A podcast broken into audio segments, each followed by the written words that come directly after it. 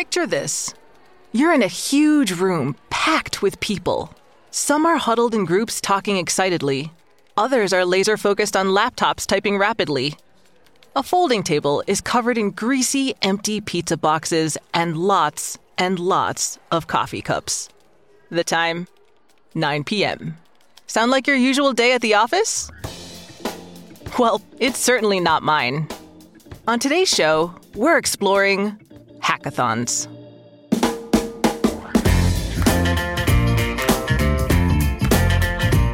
Welcome to WorkCheck, an original podcast from Atlassian, makers of teamwork software like Jira, Confluence, and Trello. I'm your host, Christine De La Rosa. On this show, we take workplace practices and separate the hype from the helpful. Each episode, two Atlassians debate how the practice should be applied, if at all.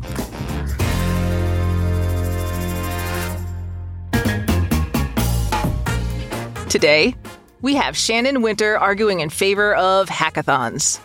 Thanks, Christine. Excited to be here. And Kelvin Yap arguing against companies running hackathons. You have Buckley's chance today, Shannon. Huh? It's Australian for you are going down. Your fancy Australian words can't scare me. All right, all right, settle down. Now, debaters.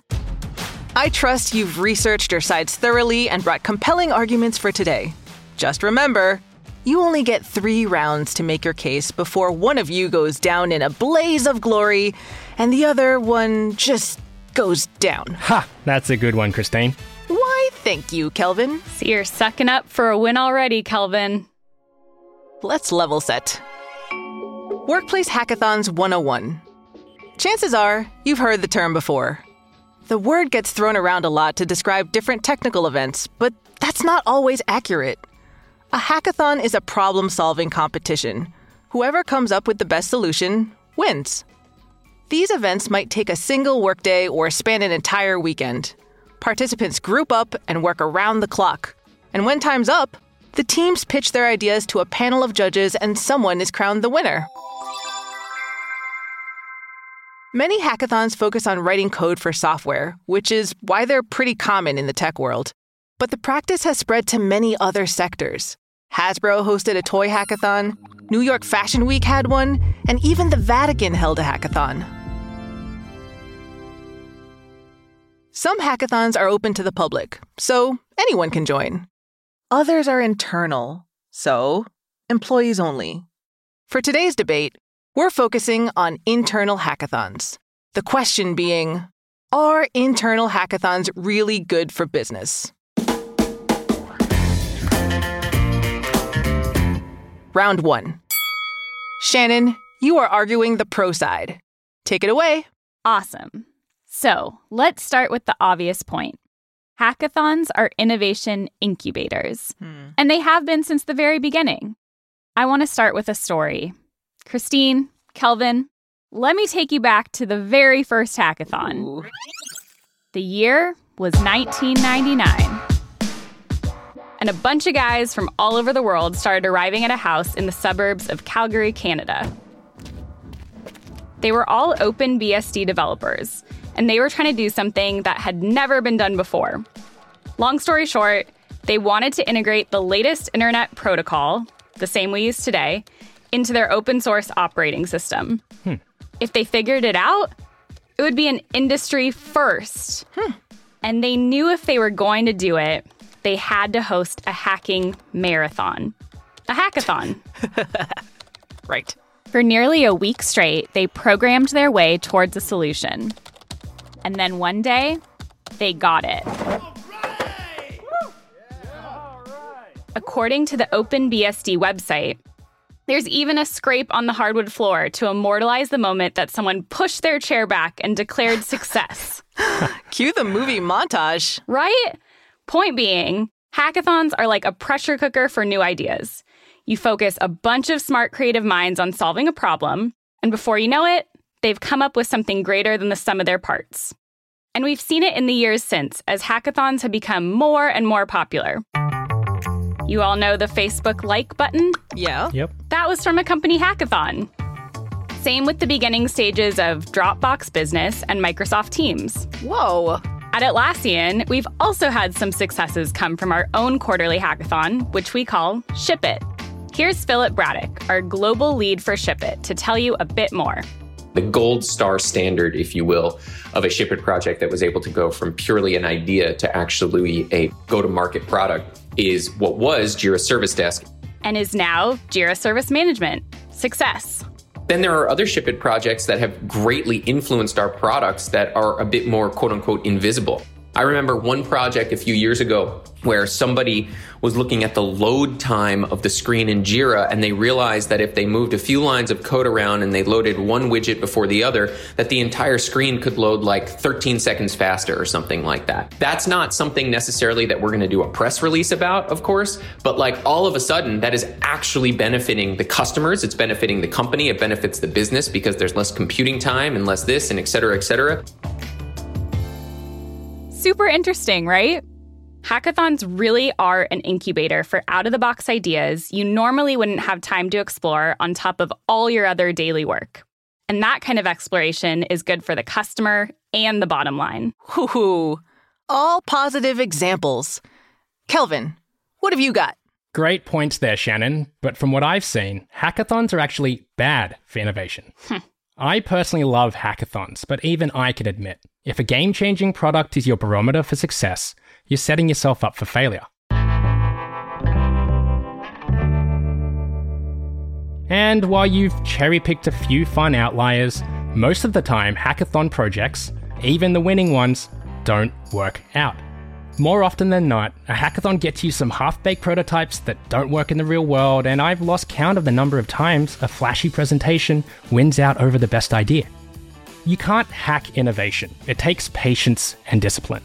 And you can't use hackathons to replace a culture of innovation within a company. Mm. I'm sure there are lots of companies that claim they're innovative because they run a hackathon every once in a while, but they're really doing the company, their employees, and the concept of hackathons a disservice. Two management experts, Anjali Sastry and Kara Penn, wrote about hackathons for Fast Company. They said you can't solve problems in a vacuum setting like a hackathon. They found that participants' ideas were, in their words, neither feasible nor inventive. The conviction, Kelvin! So glad you and Shannon are both passionate. But are hackathons crockpots for innovation or the junk drawer where good ideas go to die? Now, I don't think companies think through how these ideas will translate into the real world all that thoroughly, so. Point goes to Kelvin on the con side! Aww. Sorry, Shannon. Kelvin, start us off for round two, please. Gladly. So, for my next point, I posit that hackathons are not only bad for innovation, they're plain bad for team dynamics. Huh. Just take that first ever hackathon that Shannon described. Christine, Yes? what types of people were you picturing when you heard that story? Uh, probably men. On the younger side? Passionate about coding? Yeah? Exactly. Yes! And that's because hackathons tend to attract a, a pretty specific crowd. According to Major League Hacking, who run student hackathon competitions all over the world, they're about 73% male, and about 84% white or Asian, and they skew heavily towards engineers. Plus, hackathons appeal most to the type of people who have the time and the energy for staying up all night, working around the clock, and eating garbage all weekend. Yeah, that may be true, but that's more of a symptom of a wider industry problem. Sure, computer science departments in the US are male dominated and overwhelmingly white, and that trickles into hiring, and apparently, hackathons. I will have you know, I've pitched in three external hackathons, placed in two startup weekend hackathons, and I have won my fair share of internal shipits. Dang, go Christine. Am I humble bragging? Yes, But is that annoying? also yes. Okay, fine. but I say all that for credibility's sake. Because my experiences tell me that not all hackathons produce one tracked teams with little diversity. And that's great for you, and that's the dream of a hackathon pulling together different people with varied skill sets to collaborate. But in practice, that's not always the case. In fact, my guest Rachel Lane had that experience herself at a hackathon. Maybe I thought that it would be more inclusive than the vibe that was actually there. Rachel is a jack of many trades who studied design, digital marketing, and computing at university. But when attending hackathons, and she's been to five, she didn't always feel like those skill sets were valued. I was chatting to two developers and they asked me about my role. And I think I was working as a planner or a strategist at the time. When they were asking me what I did, I was saying, well, I kind of have to make sure that we set up the project well, that it's strategically aligned, that we're solving the right problem the right way.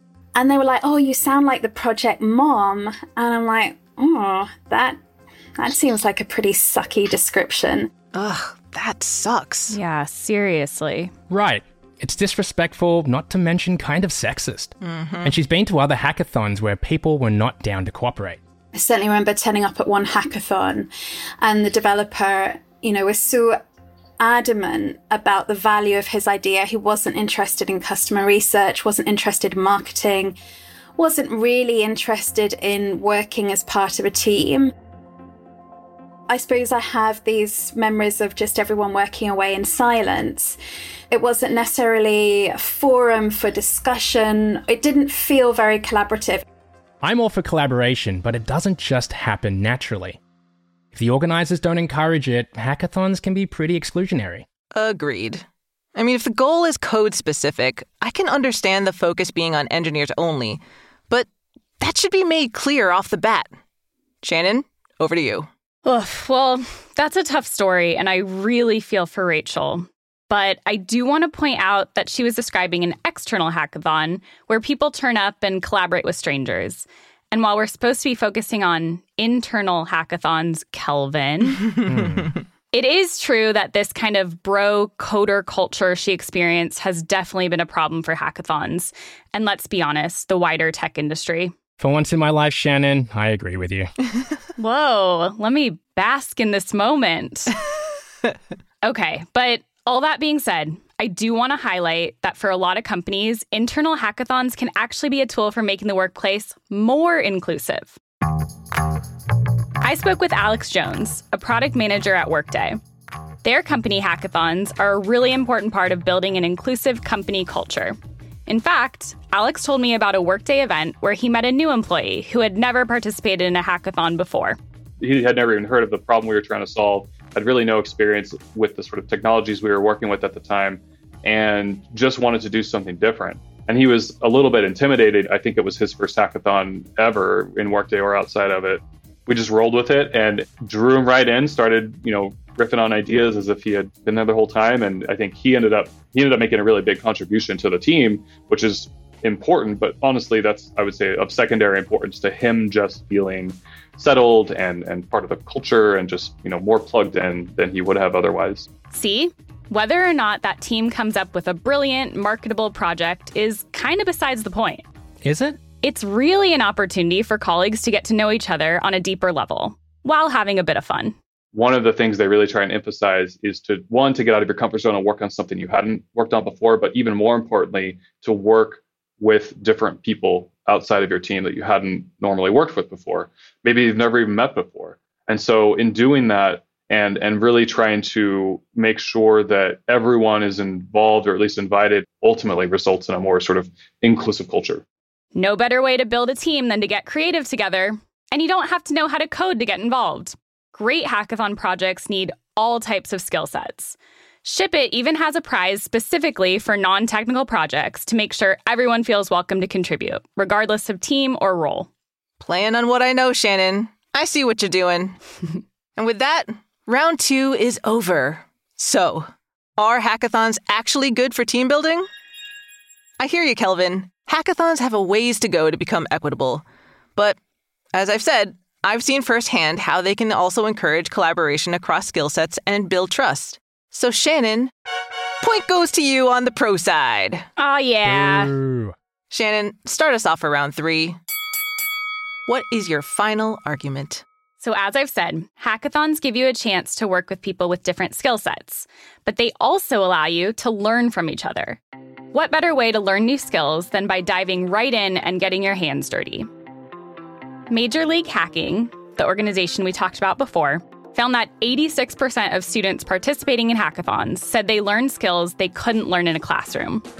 And a third of these students thought the skills they developed in a hackathon setting actually helped them land a job. Whoa, Pretty cool. How could that be a bad thing? It's a chance to learn and try new things, and not just for students. Phil said the same thing about Ship It.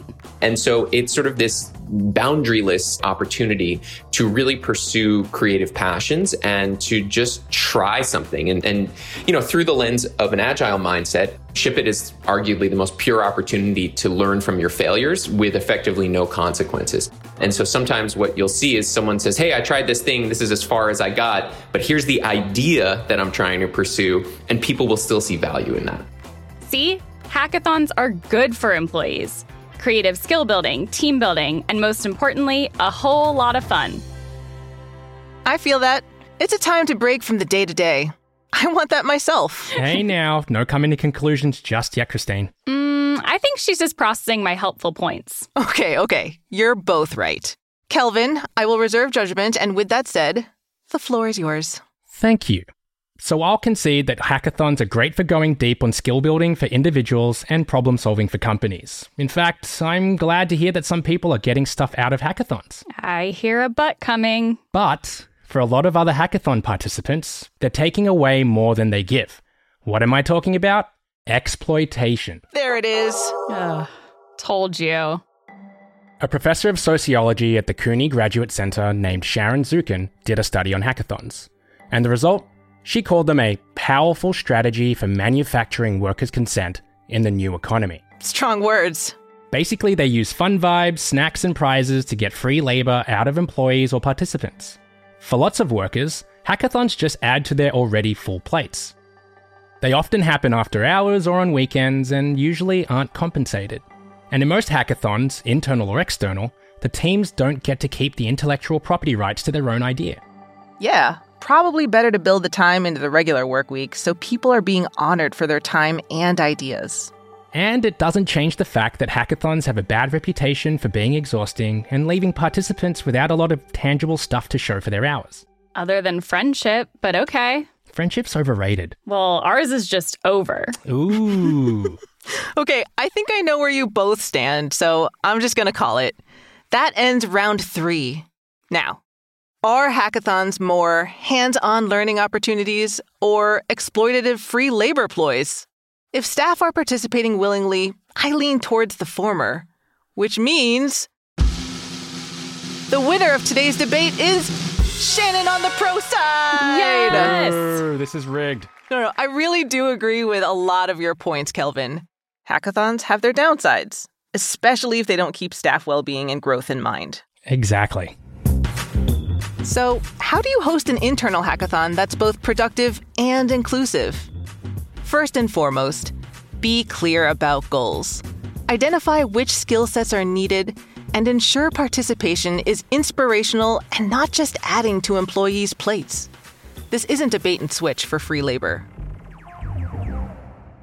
With all that in mind, hackathons can be sources of bonding, learning, and getting a lot done in a short amount of time. That's all for our debate on hackathons. Shannon and Kelvin, thank you for bringing your A games today. Well, at least one of us did. You just got lucky. For more on Atlassian's Ship It experience and other workplace trends, visit worklife at atlassian.com slash blog. Until next time, I'm Christine De La Rosa, and this is WorkCheck, an original podcast from Atlassian.